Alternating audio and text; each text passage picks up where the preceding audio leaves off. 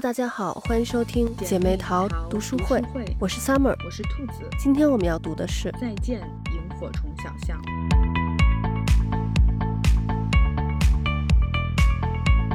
这周我看了一个 TED Talk，里面是一个教育家，他在讲关于我们童年对我们。成人之后的情绪问题的这个影响，他在里面说，就是呃，我们的童年会对我们成年之后的这个精神健康产生很大的一个影响。嗯，但是其实，就是我们每一个人在小的时候都不知道这件事儿，包括像我们的父母。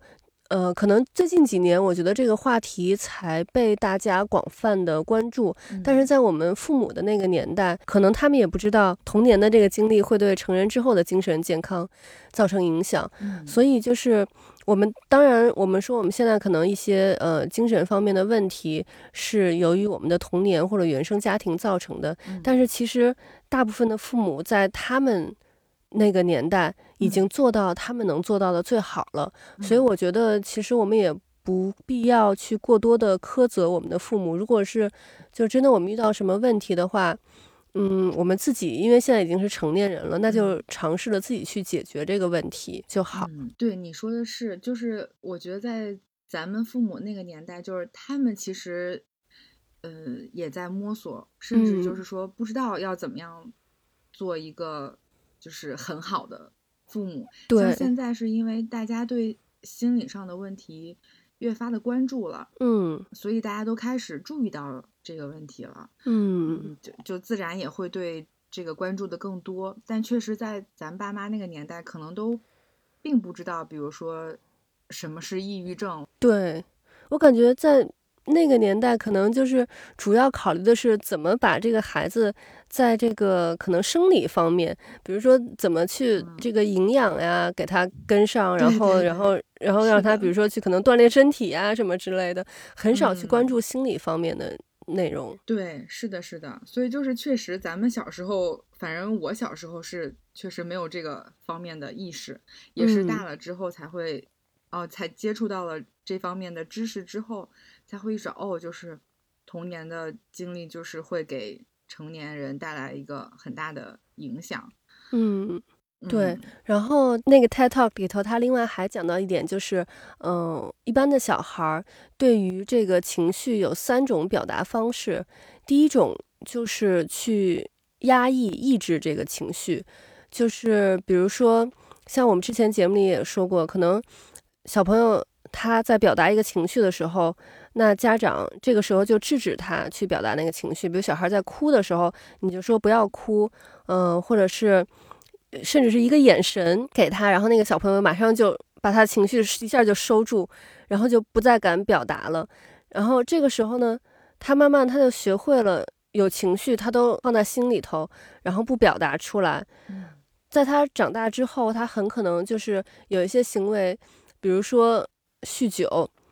或者是比如说，呃，几个小时、几个小时那种漫无目的的刷手机，比如说看那些短视频啊什么的，还有就是可能像。呃，这个书里头的塔利那样，去把所有的精力都投入到工作当中，不去想自己的那个情绪，所以就是会一个是这个压抑情绪，另外一个就是变得有攻击性。这种情况就是很常是发生在那种集权式的家庭里头，就是父母说什么就是什么，孩子没有表达自己的意见的权利。然后像这种孩子呢，他就是其实心中有很多的那种愤怒，但他没有地方去发泄出来。然后他就很容易变成，到外面可能去，嗯，欺负别人呀，或者是很容易去指责别人，就变得像一个刺猬一样。但他其实是他的内心是很脆弱的，但他就是一定要在外面把自己给武装起来。然后第三种的孩子就是会很好的去表达自己的情绪，他就是他所有的情绪都全然的被他的父母所接受，不管是好的还是坏的，他的父母都能接受。他的情绪，这种的孩子就长大之后就很很容易表达自己的各种的情绪，然后精神上面的问题也会比较少一点。嗯，我觉得分析的还就是挺全面的。像第一种孩子，就是如果过分的压抑自己的情绪，我觉得他成年之后。遇到问题也会很容易逃避。嗯，我觉得放到咱们这个书里面也是成立的。就对，我觉得马拉和塔利都有这个方面的问题，就是压抑自己的情绪，然后隐藏自己真实的感受。对，然后他不敢面对这个问题，就不断的逃避。嗯，但是又恶性循环，带来了很不好的结果。对，然后第二种孩子，我觉得就是很容易就是。特别是在那种叛逆期，我觉得还是很有可能会发展成为，比如说有有一有一些些的暴力倾向，嗯，这样子的，嗯，对，所以就是有你这个，我就有想到，呃，能让孩子就是可以和父母敞开心扉，说出来他的真实的感受，其实是非常非常重要的。就我就是想到书里面的马拉，其实他。是希望他的父母可以接受他真实的样子的，嗯，但是他没能在家里面做真实的自己，也没能敞开心扉。他一开始可以敞开心扉的对象是塔莉，但是塔莉自己并并不是一个很好的榜样，或者说会沟通的这么一个长辈的角色，嗯嗯，所以其实也没有对马拉起到很好的引导的作用。嗯，我就在想，所以我看了就是这本书前半段，就在想，如果呃马拉和就是如果凯蒂和马拉之间母女的这种沟通，能够用更好的一种方法来疏导马拉的这种成长上的这种小情绪，就能接受他现在的这个样子，同时引导他往更好的方向走，是不是可能后面就。会更好一点儿，嗯，我觉得可能就是看书的时候有一个这样的思考，也许对，嗯，读者也是有帮助的。就如果特别正好又是妈妈的话，我觉得应该也是可以有一点点思考在里面。嗯，对，我觉得就是我们作为家长来说，还是要尽量的去接受孩子的不同的情绪。你像马拉，他就是他表现的很乖的时候，那。就是是能被接受的，但是他当他表现出任何的叛逆，或者是就是一些感觉我们我们大人认为不应该做的事情的时候，那他就感觉不能被自己的家长所接受。但实际上，所有孩子不能让我们接受的这些行为背后，都有他要表达的东西。我们作为家长。就是不应该只看到这个表面，孩子表现出来这个叛逆，我们要想的是孩子他背后想表达的是什么，他想跟我们说的是什么。对，而且我觉得孩子都有都有以下两个特点，第一个就是，呃，想要证明自己已经不是一个孩子了。对，你看，就是马拉他们就是就觉得我我已经是一个大人了，我不是那个小孩子了，就是他想要宣示一下自己的一种主权。第二个就是。我觉得孩子还是挺容易受环境影响的，小孩子都不希望自己成为，呃，其他人当中的异类。嗯，所以你看马拉他为什么那个时候想穿，穿成那样，打扮成那样，一个是想，嗯，就是成人化一点，然后吸引别人的目光，让别人觉得他是一个大人了，他很酷。嗯，还有一个就是他也不希望和别人不一样，他想成为合群的那一个，然后。其实是怕被别人觉得他是一个异类的，嗯，我觉得这个也是就是家长挺需要注意的地方，因为家长可能看不到学校里面其他的孩子是什么样，或者是小孩他们现在所面临的，呃，他们那个群体的一种社交是什么样，嗯，所以小孩子回来肯定会有相应的一些表现和举动，嗯，那我觉得大人就是。在这个时候要了解小朋友的情况，然后同时让他能够敞开心扉的告诉你，嗯，因为我觉得父母对于孩子来说其实是他们最重要、最在乎的人。他们虽然也在乎外界人的眼光，嗯，但其实更希望能够得到父母的认可，嗯。所以父母首先要能接受孩子这一点，对于孩子来说是非常非常重要的，因为他一旦发现。呃，妈妈或者爸爸不喜欢我这个样子，他其实会对自身也会产生怀疑和某种有点嗯讨厌自己的情绪，但是他又没有办法抗拒，就是他内心的这种力量，所以他内心就会很很拉扯。嗯这个时候，我觉得其实大人对他的理解和引导是非常重要的。但是首先你要能够理解和接受他，你才能站在他的角度去再引导他。嗯，哎呀，所以我想了想，我觉得其实对父母来说，这个要求挺高的。对，是嗯因为就是像在那个 TED Talk 里头那个人也嗯说过，就是我们我们的现在的社会，我们的学校其实可能更强调的是 IQ，嗯学校里教的都是一些学术的东西，但是很少会去强调去关注 EQ。嗯就是我们在从小到大的学习过程当中，很少会去学怎么去处理你的情绪，嗯，怎么去呃管理你的情绪。但是其实这个情绪啊，还有一些就是我们的一些呃品质，是对我们人生是很重要的。嗯但是我们在学校里头，其实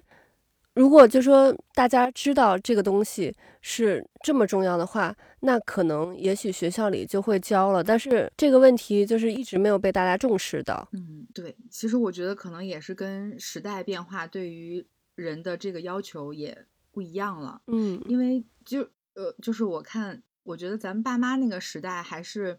嗯，就是学习可以改变命运，就这个事情其实是就是很很重要的一个点。但是嗯现在其实会发现，社会对于人的要求，就是对你的综合素质要求更高了，并不仅仅是要求你学习成绩好、能力好，还需要你拥有其很要拥有很多其他的能力，比如说这种沟通的能力、适应的能力、应变的能力。嗯所以它其实我觉得对对人的要求更高了。嗯那对从教育方面来说，其实对于你教育的这种要求也更高。是嗯是的，嗯我觉得有一个就是他这里面特别有意思的一个例子，就这个 TED Talk 里头那个人讲的，就是。嗯，他有三个女儿嘛，然后有一天晚上，他正在那儿做晚饭，然后他晚上还要去给别人上课，所以他就特别着急。这个时候呢，他那个五岁的小女儿就跑过来，就是一脸不高兴的样子，跑过来就是要跟他说表达一些情绪。然后，但是因为他特别忙嘛，然后结果他要跟他女儿说：“你可不可以把这个情绪收起来几个小时，等我回来再跟我说。”然后他女儿就一脸不解的看着他，就觉得你在跟我开玩笑吗？然后这个时候，他那个十岁的姐姐就跑过来说：“呃，妈妈没事儿，你忙你的吧。”然后我我跟妹妹去说，然后两个人就跑到他那个十岁女儿的房间里头，然后就就就开始让他这个时候呢，这个人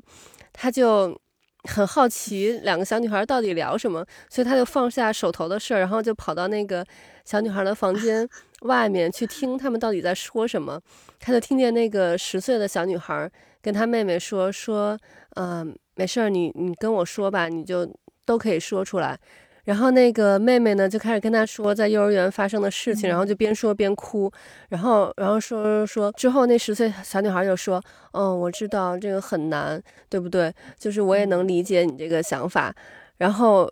之后那个五岁的小女孩，然后就就又开始边说边哭，然后说着说着，她可能她那个情绪也表达出来了，也发泄出来了，然后两个人就又开始笑上了，在里面就是嘻嘻哈哈的在那儿特别高兴的聊天儿。然后一会儿两个人出来了，然后那个妈妈就问那个十岁小女孩说：“亲爱的，你是怎么做到的？”然后那个十岁小女孩就说：“妈妈，就是因为你一直都是这么对我的，所以我就知道怎么怎么去对妹妹，怎么去帮妹妹抒发她的这个情绪。”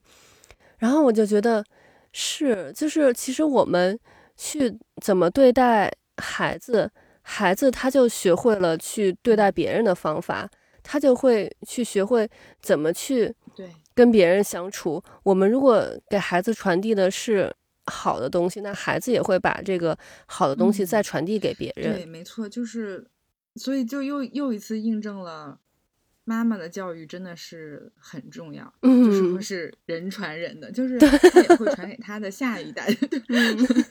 然后，然后真的太重要了，我觉得就是，嗯，可能他等到他再有孩子的时候，他就会不自觉的是会受到自己母亲的影响，他也会这么的去对待他的孩子，就是这其实这也是一种传承。嗯，然后刚才听你这么说，我也是感受到了家里有两个孩子的好处，就是独生子女真的太孤单了，因为像像咱们都是独生子女嘛，嗯，然后但如果有一个兄弟姐妹，就是有一些可能你都不好和你父母说的话，但是你可以和你的兄弟姐妹说，嗯，就有事情可以有一个人和你商量，嗯，哎，我觉得这一点真的其实也挺重要的。对，觉得哎，有两个孩子确实很不错，所以我觉得你你们家的哥哥和妹妹以后就可以两个人互相扶持，就真的还挺好的。嗯，对，我觉得他们俩特别逗的一件事就是，他们俩在家里头基本上每天是都在那个各种吵啊，各种各种打，就是相爱相杀，但是每回一到外面就是。跟外面的人如果发生任何的冲突，他们两个一定是会一致对外，同仇敌忾。对，我觉得这样挺好的。嗯，而且我觉得就是因为咱们就是都是独生子女嘛，像我确实就是以前我呃，在我小的时候，我不太懂得怎么去跟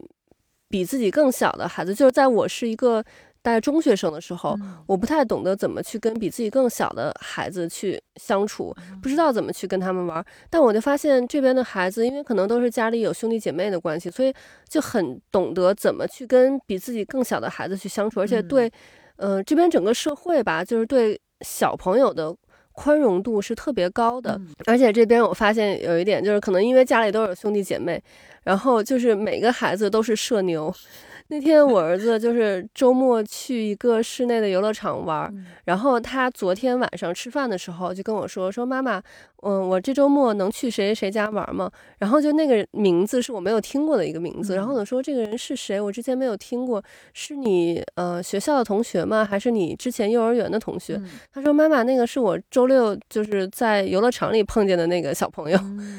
然后我就想说，哦，这么快就已经就已经交到朋友了。然后我说，但是妈妈没有留他家长的联系方式啊。然后他说，妈妈，那你下次可不可以把那个他家长联系方式给留一下？就是真的，他们就是马上在游乐场里头就能交到，就是在任何地方就能就能马上交到一个新的朋友。之前大家去其他的地方玩也是，马上就是跟别的小朋友就都已经开始手拉手的手拉手的一起跑了。嗯，我觉得这其实是对于小朋友的性格。有很好的帮助，而且他将来就是呃人际交往这方面也是有很好的帮助的。嗯嗯，对，就是我觉得是特别有意思的一个事情。今天我还在想，因为新西兰整体的人口是非常少的嘛，就是全国一共也就五百多万人，然后但是大家都特别爱出来，然后而且大家都有兄弟姐妹，所以就是一个一个的都是特别会社交。嗯。然后中国其实咱们人口是多的，有十四亿人口，但是可能就是因为人太多了，咱们反而好像不愿意社交，因为平常就是哪儿哪儿见到都是人，然后就特别想要自己一个人待着，就反而好像不太愿意出去社交的感觉。嗯，对，就是，嗯，我觉得像咱们小时候就就比如说都是住大院里的那种，嗯，就反而。大家就是交流走动会很多，嗯，我我感觉就是自从住进了这种小区之后，尤其大家一户一户的，比如说如果我们，嗯，比如说不是同学，或者说，嗯，工作上不认识，可能邻居之间的交流真的还挺少的，嗯，对。但我感觉我可也有可能是因为我我小时候就是周围住的都是我同学什么的。所以就是放了学之后，都还能一起玩啊什么的，就觉得这样还挺好的。对。但是好像后来确实就住到，就是住到这种，就没有这种环境之后，好像跟就没有不太会有说，呃，和邻居，嗯，怎么怎么样，就是确实感觉没有小时候那么的热络了。就是小时候就感觉就。大家互相串门啊什么的，对，因为可能就因为在大院里头认识的人都是就是父母的同就同事的孩子呀什么的。嗯，是的，是的，所以，嗯，确实是。而且我觉得国外就是本身这个交流场和咱们也不一样，嗯。就是像我第一次去美国的时候，就你走在路上，那个陌生人是会嗯和你打招呼，对，就是我发现，呃，外国人就是还挺爱和陌生人搭讪的。嗯但是是你要是放到国内的场景，其实这个不太会发生。嗯，对我我觉得特别明显，就是我儿子和我女儿就出去见到每一个人都打招呼，然后可能有时候嗯还跟人聊，然后因为我就是你像咱们。从小在中国长大的嘛，就我我我反而会觉得有点尴尬，就是跟不认识的人 聊天什么的，然后但他们两个就完全就社牛，就到处跟人家 social 那种的。啊，是啊，所以我就是那个印象给我特别深刻，因为因为这个差别很大，嗯然后他们就会觉得说，哎呀，和陌生人搭讪是一件很自然的事情。嗯，但是你要放到国内的场景，你就会觉得，哎呀，有一点尴尬，或者是这个人是不是很奇怪？然后我们那天一起出去吃饭，有几个朋友，嗯嗯，我们其实就是吃的差不多，已经在聊天了。然后我们旁边就坐下来了两个女生，嗯然后因为那个我们那天去的那个店是一个就是自助餐的形式，嗯然后那两个女生刚坐下来，其中一个女生就直接凑过来，凑到我们这桌说：“呃，就是自己去拿就就行是吗？”嗯就忽然没有来由的就给我们抛出了这么一个问题，嗯，然后我们就说：“嗯，是的，自己拿就行。”然后那个女生走了之后，我们另外一个朋友就说：“嗯，这是一个社牛。”对就是因为我们一般可能就是会问服务生啊什么之类的，嗯然后大家就直接凑到我们这桌来，然后也也没有任何前面的什么铺垫，就直接问，嗯，然后是那天我在我在超市结账，然后结账的时候，那个那个收银员他就是特别能聊。那天刚好在下雨，然后那个雨打在那个超市的那个顶棚上面，就特别大声。然后，然后他他又在说，嗯，现在肯定下雨了。说我在这边干了好多年了，一听这个声就就知道下了多大的雨，什么什么，一直就一直不停的，整个结账的过程中一直在不停的聊天儿。然后我就说实话，我真的不太会跟别人聊天，我就只能。就是附和他一下，然后但是，嗯但是我看就是洋人，他们就是跟陌生人就聊家常，就能聊得很很开心那种的。嗯，是，我觉得这也是一种，也是一种技巧，就是一种嗯沟通技巧。其实，嗯，其实我觉得还有时候还挺也挺重要的，在某一些时刻，嗯，如果能够有这样的一种，嗯，沟通技巧，其实，哎，有时候还挺重要的，可能就刚好能在那个时刻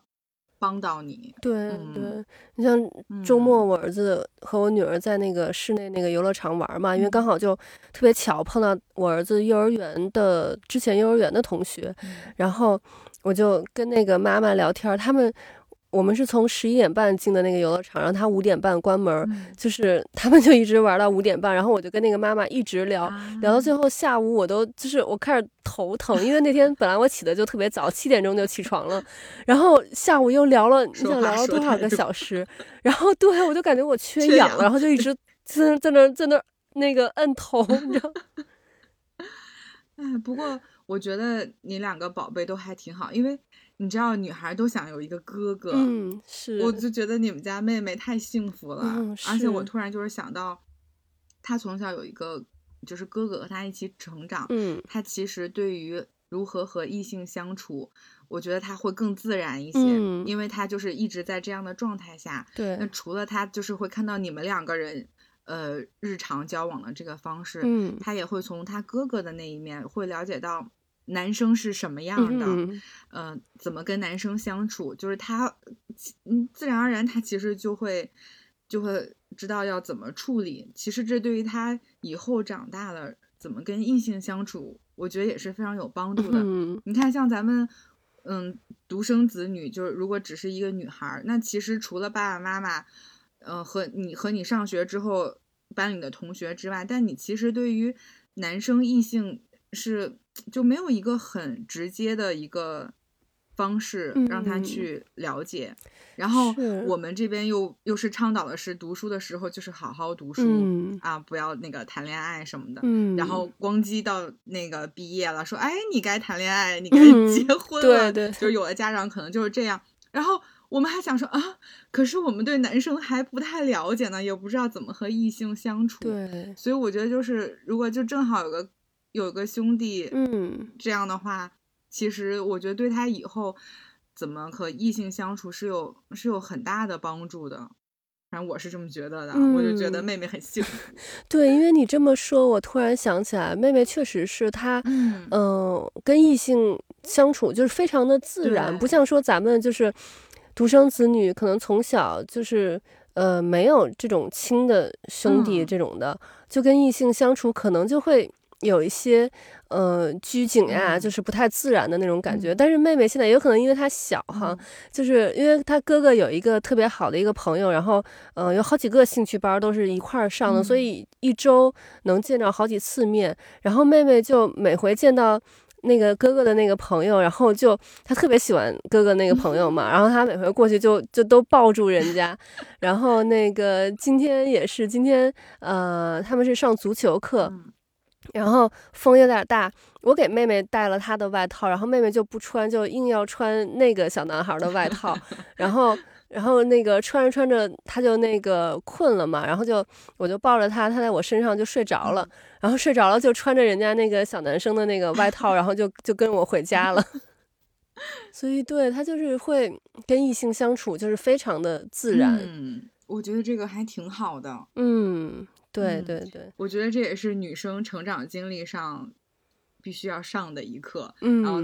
你们家妹妹现在就已经自然而然的在上这个课了，就是以前以后也没完全没有压力。对，而且我觉得就是他们俩刚好就是那个妹妹可以跟哥哥还有哥哥的一些朋友们，就是平常去去相处，然后就这样知道怎么去跟男生去打交道。然后哥哥平常跟妹妹和妹妹的。可能一些朋友们，然后能相处，然后也知道怎么去打交道。其实从哥哥的角度来讲，哥哥他也知道，对，也知道女生是怎么想的，然后这样他就会更懂女生的想法，然后就会站在女生的角度去去替自己将来的另一半考虑。对，哥哥将来肯定是会，就是很会照顾人的那种，他就会懂女生的心理。嗯，然后妹妹也会知道，哦，原来你们男生是这样的。然后呢，他也会知道，就是说，哦，我我应该。怎么和男生相处，就他就不会有嗯害怕或者说不知所措。我觉得其实这个对于他们以后的人生来说真的很好。嗯。对，没错。我们这周把这个《再见萤火虫小巷》的前半部分给读完了，然后下周我们会继续读后半部分。其实这里面还是有挺多的片段能，呃，发人深思的。然后我们会在下周继续和大家讨论这本书。嗯，OK，那我们今天的节目就到这里了，我们下期再见，拜拜，拜拜。